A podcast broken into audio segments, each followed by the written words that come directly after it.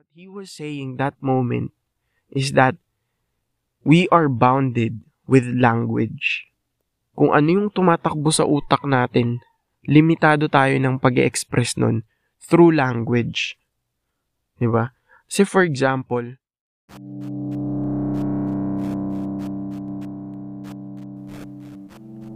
What's up, yo?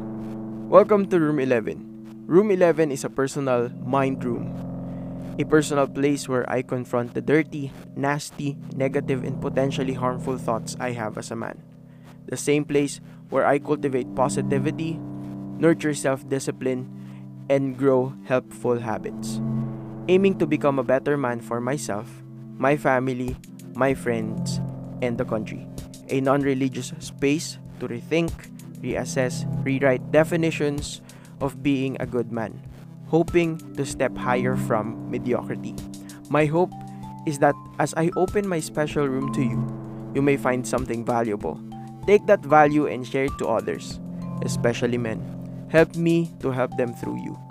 You can join, you can stay, you can listen. All rent free. Libre kape. Share your thoughts, ask questions. Let's be together better, stronger. Join me in my goal to become a respect worthy man of the day. I am your host, John Ortiz. Welcome to my room 11.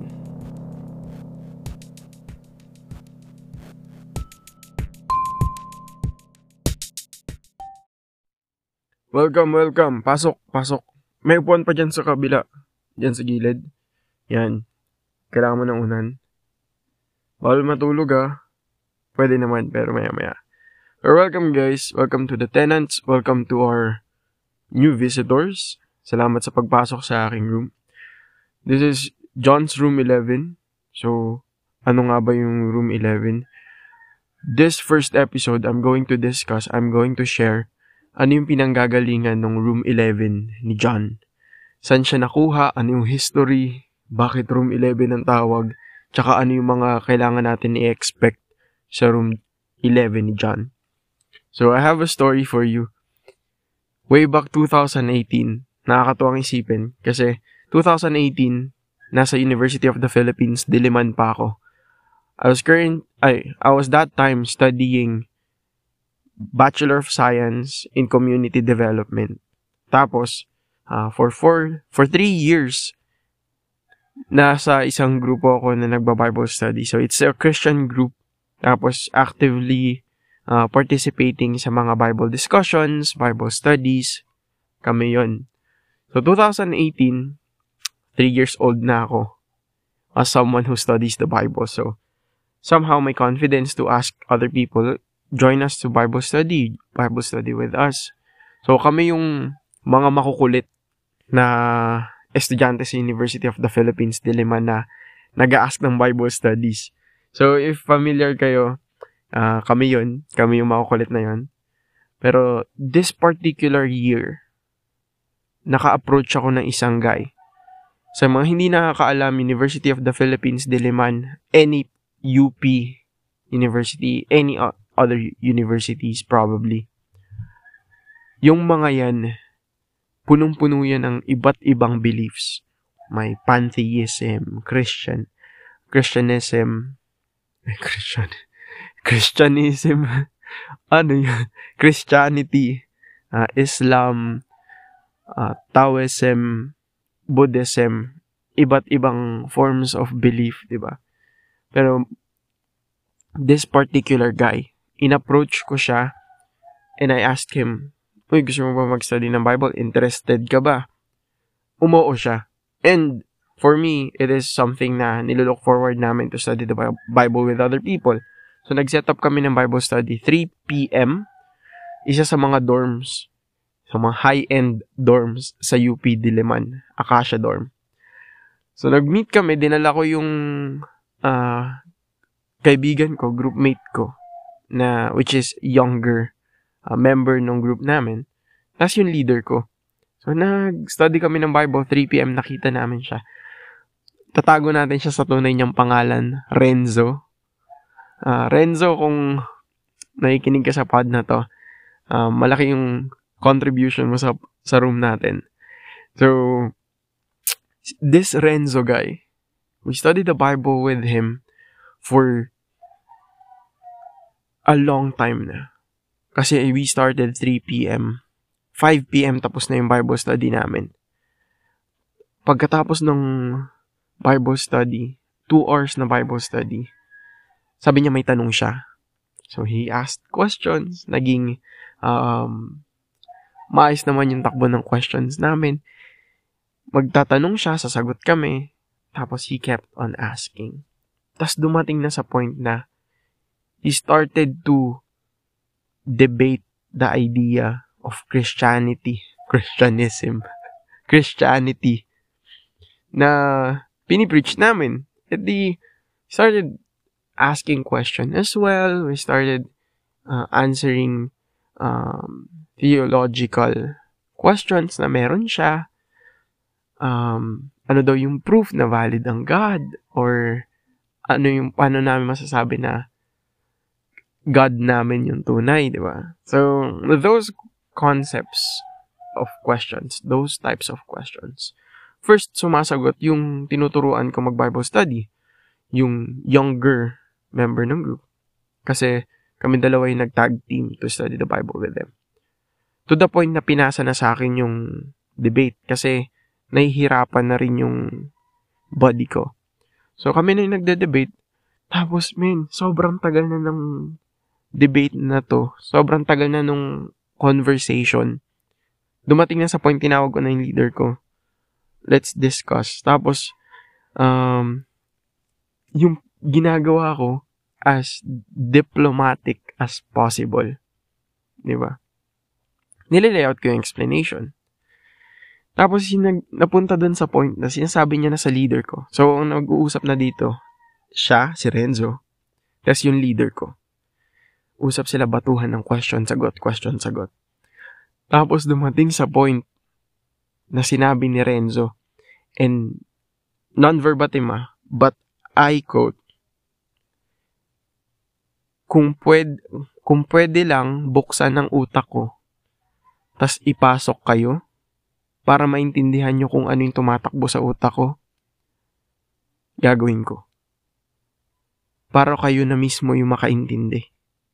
Apparently, what he was saying that moment is that we are bounded with language. Kung ano yung tumatakbo sa utak natin, limitado tayo ng pag express nun through language. Diba? Kasi for example, uh, the concept of love, we can't really describe, like, explain the concept of love kasi abstract siya. Pero meron tayong ways para i-describe yung love. Pero, hindi natin ma-explain yung total concept of love. Yung sinasabi niya, the things that goes in his head, some of those hindi niya mailabas through voice, through communication. Kaya nahihirapan siya mag-explain. So, history, no? Kwento. Pero, after that, hindi, hindi na namin siya nakita. Uh, hindi na kami nakapag-Bible study ulit. Pero tumatak talaga yung quote na yun. Kung pwede lang buksan yung utak ko tapos ipasok kayo para kayo na mismo yung makaintindi. Gagawin ko. Nag-stick sa akin yun for entire year. Tapos, ayan, I went with my own life na we still study the Bible with other people. 2019, I came across this book. Sobra, sob, sobrang, sobrang life-changing ng book na to. Kasi, ang title niya, The Way of the Seal, ni Mark Devine. Si Mark Devine, isa siyang uh, ah, US Navy SEAL. Tapos gumawa siya ng libro. Tapos sa libro na to, may tinatawag siyang mind gym. So, ano yung mind gym? Mind gym is a place in your head na makakatulong sa'yo para i-train yung way of thinking mo, perception mo, etc.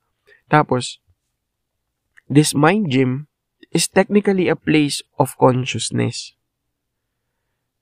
Tapos napaisip ako, ha- habang minabasa ko, no? Tapos nabasa ko, Pagkatapos ko basahin yung part na yun, na, naalala ko talaga si Renzo. what if we can use the mind gym to take other people into our heads, into our consciousness, para mas maintindihan nila kung ano yung nasa isip natin. With those two instances na nangyari sa akin, na-encourage ako to build my own mind gym. So I've been doing mind gym exercises since nabasa ko yung libro ni Mark Divine 2019. 2019, 2020, 2021, I've been doing my meditation through my mind gym. So, ang tawag ko nga sa, sa mind gym ko, mind palace. Kasi, maraming chambers yung mind gym ko. Uh, I'm going to read to you a specific portion kung ano, paano dinescribe ni Mark Divine yung chapter na yun, yung mind gym na yun. So guys, para mas maintindihan natin, ano ba yung sinasabi ko pagdating sa mind gym ni Mark Divine? Kinuha ko talaga yung libro, no? Ito yung libro niya, The Way of the Seal, Think Like an Elite Warrior to Lead and Succeed. Mark Divine, Commander, U.S. Navy SEALs, retired. This book is with Allison Edelhertz Machate. Machate? Machete? Anyway. Sa chapter 2 ng libro niya, Principle 2, Develop Front Sight Focus. Nagkaroon siya ng isang particular section kung saan binanggit niya yung mind gym. So, babasahin ko to sa inyo para mas maintindihan niyo yung mind gym. So, kung hindi ka fan ng mga ganitong types of recording. Kung gusto mong basahin yung libro ni Mark Divine, you can skip this part. Pero for the sake of other people, para mas magets nila kung ano nga ba yung mind gym, I'll be reading this to you. The Way of the Seal, Chapter 2, page 54, section Build Your Mind Gym. says here, To develop your visualization skills and to give structure focus, and momentum to your practice, we're going to build a gym in your mind. A special room where you will do your mental training. Eventually, visiting your mind gym will become a habit that will immediately center you and help you maintain front sight focus, channeling all your willpower and energy toward whatever you seek to achieve. It's particularly useful as framework for your mental projections. Find a comfortable position. Close your eyes. And let the world begin to fade away. Take a few deep breaths to center yourself. Focus on the breathing as it enters and leaves your body. In and out. In and out. Follow your breaths to stillness. Bring your awareness to the here and now. And let all thoughts and worries of the day, all noisy distractions around you, just flow on through your mind without taking hold of it. Let it all go. Now imagine yourself walking down a path. You are not in a hurry, but you see a set of stairs off to the right in the distance. You walk to the stairs and turn to look down. There are 10 steps. You slowly walk down, taking a full deep breath with each step. 9, at 10, 9, 8. When you reach the bottom, you see an archway. This is the door to your training area, where you will build your mind gym. You take another breath and step through the door. You are now in your special training area. It may look familiar to you.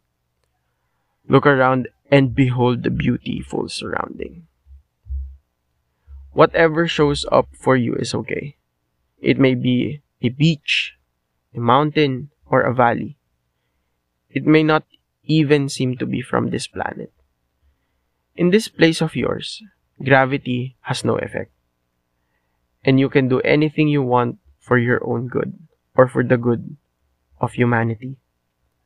No one else can come into this place unless you invite them. This is where you will come to meditate. Visualize, practice skills, and seek healing in the future. Now let's begin to construct your mind gym in this place. The mind gym can look any way you want to imagine it. My mind gym is on a mountainside, has a wooden floor but no ceiling, a space to train in yoga, and hand to hand combat, and a seated mat for meditating. It looks somewhat like a yoga, yoga studio or a martial arts dojo. Now build yours. Does it have windows? Or is it open to the sky? Are the floors wood or carpeted? What colors or types of artwork decorate the walls? What equipment do you need? Leave one wall blank to use it as a screen for mental projection work. Otherwise, fill the gym with whatever you might need to practice your mind and whatever brings you a sense of peace. Today, this first visit, all you need to do is to build the space. When you're finished and satisfied with your work, express gratitude for this gift of a place. Safe, pristine place to train. Now leave your mind gym and make your way back to the doorway. Look back and review your handiwork. When you're ready, turn and step through the door, and then climb the steps back up to your outer conscious self, one at a time. Each step brings you closer to your normal, wide awake state. When you reach the top, follow the path back out into active world. Slowly, bringing awareness to each part of your body, you will feel alert and energized as you open your eyes to end the exercise. Mind Gym from the book The Way of the Seal, Chapter 2 by Mark Divine. Ayos, di ba? Upon reading the definition of mind gym. Paano natin maka- paano tayo makakapasok doon? Ano yung pwede natin gawin doon? I came up with the idea, what if I can take one of the chambers sa mind palace ko, tas ilabas siya sa world. This specific mind room sa mind palace ko is solely dedicated on developing myself as a man. Um, I remember 2000 uh, 18, nag-aaral pa ako sa University of the Philippines, Diliman. Um, backstory lang, no, 2015, 16, 17, 18, yan yung mga years kung saan sa course ko nasa UP pa kami. Class base. Pagdating ng 2019, uh, pupunta kami sa field kasi ang tawag namin dito FIP, Field Instruction Program. So i-apply namin yung mga napag-aralan namin doon. 2018, bago kami mag-field, we were discussing different topics pa in preparation of field. Isa sa mga topics dito, isa sa mga subject namin is gender. And I can remember, nakakahiya, pero I got 3 sa class na to. Dahil na late lang yung submission namin ng CD, ng presentation namin ay nakakahiya talaga. Pero I can particularly remember my professor in gender na nagkakaroon kami ng debate. Hindi naman debate na nagkakasagutan kami. Pero upon reading, upon discussing gender, gender equality, syempre we are into feminism. Pinaglalaban natin yung karapatan ng mga babae nap- napupunta ako dun sa thinking na wow, sobrang wicked ng men. Sobrang bastos ng pag-iisip ng men. na pag may lumabas na babae na nakamaikling damit, 'di ba? Ang lumalabas sa consciousness natin, sa community natin, um maduming babae siya, hindi inappropriate yung suot niya, kabastos-bastos. Pero in reality, pag nabastos yung babae na yun, wala siyang kasalanan kasi ang kasalanan na yun, nandun sa nang bastos sa kanya. Gets? Kasi maling mindset yung mambastos ka ng babae. Pero naisip ko, with the study of patriarchy, na we are con- conditioned para mag-isip ng ganitong bagay. In a way, na-victimize natin yung mga babae. Pero unconsciously, victim din yung mga lalaki. Kasi lumaki sila sa ganitong environment, thinking na tama nakakalalaki yung mambastos, nakakalalaki yung, alam mo yun, mala- malaki yung puntos kapag marami kang babae. Unconsciously, victim din yung mga lalaki. I'm not romanticizing yung masculinity dito. Hindi ko naman pinapabulaklak yung katayuan ng mga lalaki. But my general concern is that it's good and it's excellent, it's necessary na i-empower natin yung women to give the credit to women that they deserve na dineprive natin from them. Especially during times of patriarchy and the effects of patriarchy. Kasi hindi naman nagtatapos yung patriarchy dun sa era naging conscious tayo about it. Hindi siya natatapos. Even today, nararamdaman natin yung patriarchy. Pero, napaisip ako, sinasabi ko rin to sa mga klase ko, what if, as we empower women, we re-educate men? as we uphold the rights of women, we correct the ways of men. So, doon napunta yung fascination ko pagdating sa gender lens. Yes, I support feminism. I support the LGBTQ community and your cause. Pero my concern is actually, ma malalim sa puso ko yung concern with men. We don't want meant to be ostracized in the future. Hindi yung sinasabi ko. Pero yung gusto ko, let's re-educate men na mag-fit pa rin tayo sa community together with all the genders without men, alam mo yun, going back to the tendency of being oppressive. So, yun yung history ng putting other people inside someone's mind. The mind gym at saka yung advocacy na to. Ito yung tatlong sangkap bakit nabuo yung Room 11. Bakit tayo nandito ngayon? Bakit ako gumawa ng podcast ngayon? I want to be a better man for myself. And I want to share my journey to other men as well. Binuksan ko yung room 11 sa Mind Palace ko kung saan dinidiscuss ko sa sarili ko. Saan ako nagkamali as a man? Ano yung mga harmful thoughts ko bilang lalaki? Ano yung dapat kong i-improve bilang lalaki? Ano yung kailangan kong baguhin sa pag-iisip ko? Ito yung room sa mind palace ko. And now I'm want, I want, I want, I want to share it to the world. I want to share it to the other men um, sa mga kabataan, sa mga adults, sa mga working men, as I as I travel the journey of being a better man for myself. I want to take this opportunity to record, to share, to create content na maririnig ng mga kapwa ko lalaki kasi personally, I have a brother. I have two brothers. A brother that is currently 8 years old.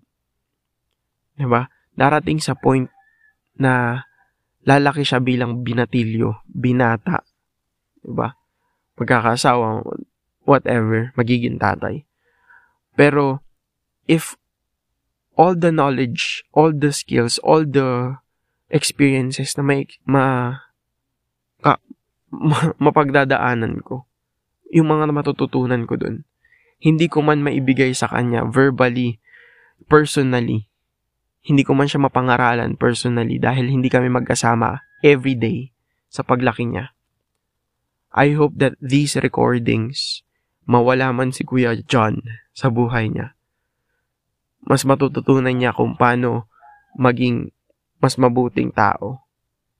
Diba? Especially paano mas maging mabuting lalaki sa lipunan kung saan tinataguyod natin yung pagkakapantay-pantay at umaalis tayo sa ideya na lalaki should be, uh, man should be higher than women, man should be the leader, man should be uh, strong, whatever anumang notion natin kung ano dapat yung maging lalaki. Sinusubukan kong i-redefine kung ano, ano bang ibig sabihin ng mabuting tao, mabuting lalaki. So with this podcast, uh, with this room, na sinishare ko sa inyo mga co-tenants ko, sa mga visitors, please, let's, let's have a healthy discussion. Ano I mean, samahan nyo ako sa journey ko kung saan man ako abutin. I'll be doing experiments, habit change, uh, value formation. I'll do my best to research, to study, para baguhin yung habits ng isang lalaki. So, that's the general principle of this room. So, if you want to be part of the tenants, please, I encourage you to follow this podcast. Follow me. Na sana dumating yung point na makakakuha kayo ng value sa podcast na to. Kung makakakuha man kayo ng isang bagay na valuable sa podcast na to, please don't hesitate to share it to other men. Kasi kailangan nila yun. Kung ako yung magiging muka ng kahihiyan sa balat ng lupa para sa mga kalalakihan, okay lang. Kasi I do believe men the only ay kalaban natin men ego. We want to educate other people. We want to influence other people. We want to change ourselves. But because of ego nahihiya tayong makita ng iba.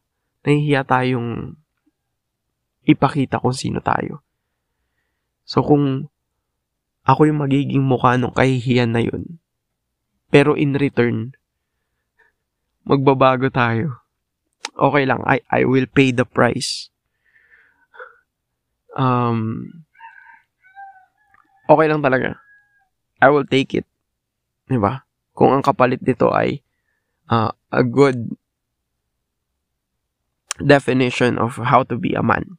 Kung ang magiging de- um, resulta nito ay uh, mas magandang relationship towards you to yourself, you to other genders. I think it's a worthy deal for me. Sakto. Okay na yan sa akin. So, hopefully na explain ko kung bakit John's Room 11 yung podcast na to, ano yung pinanggalingan niya at ano yung pupuntahan niya. So, if you are new to this podcast, and this podcast is relatively new, uh, this is my first episode, I want to invite you to take on the journey with me uh, on the things that I'll be changing for myself. Paano ko ginawa yung mga, yung mga pagbabago na to? Ano yung reasons behind these changes? Alright. Let's enjoy the company. If you have any concerns, uh, you can email me at johnortiz.concerns at gmail.com. If you have any topics na gustong pag-usapan sa podcast na to, you can also message me through email johnortiz.concerns at gmail.com. So, I'm hoping as we close this episode, um, mas maging bukas yung idea na this is this space is for us. Everyone is invited in this space, in this space. Hindi lang lalaki, hindi lang babae. Pero the goal of this space is to really influence men. Hindi pa nawawala yung pag-asa ko na kaya nating magbago. We can redefine masculinity. Diba? We can take tox toxicity away from the idea of being a man. So, this is the episode for today. Um, really excited for more episodes to come. Pag-uusapan natin sa next episode yung journey ko. To, first, eh, first topic pa lang. Journey ko na kagad.